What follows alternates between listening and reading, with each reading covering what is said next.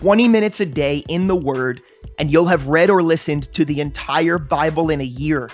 Take a piece of that 20 minutes and let God settle it into the middle of your heart and at the front of your mind to meditate on throughout the day and into the night. Well, you might find that you become like a tree planted by the rivers of water that brings forth its fruit in its season, whose leaf shall not wither, and whatever he does shall prosper. Will you sojourn with me? Let's get started.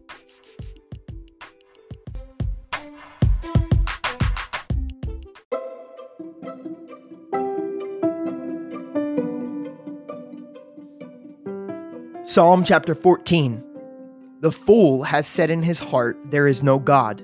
They are corrupt. They have done abominable works. There is none who does good.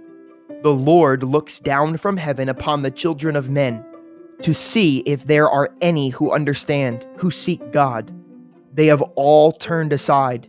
They have together become corrupt. There is none who does good, no, not one.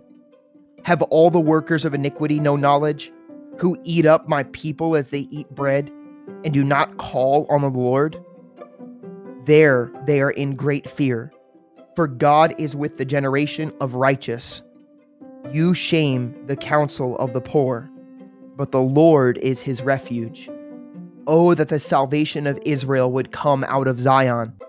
When the Lord brings back the captivity of his people, let Jacob rejoice and Israel be glad.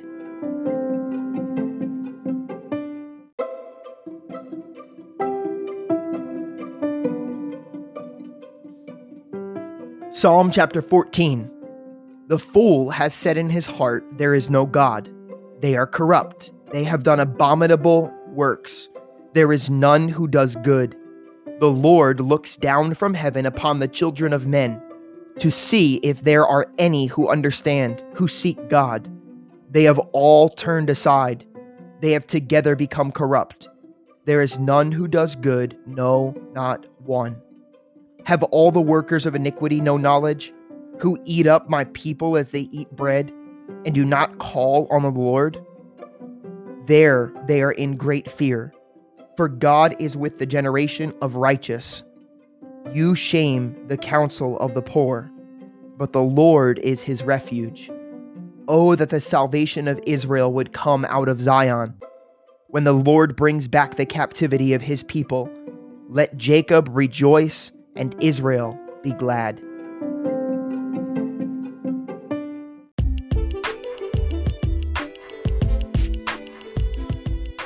Thanks for joining me again today.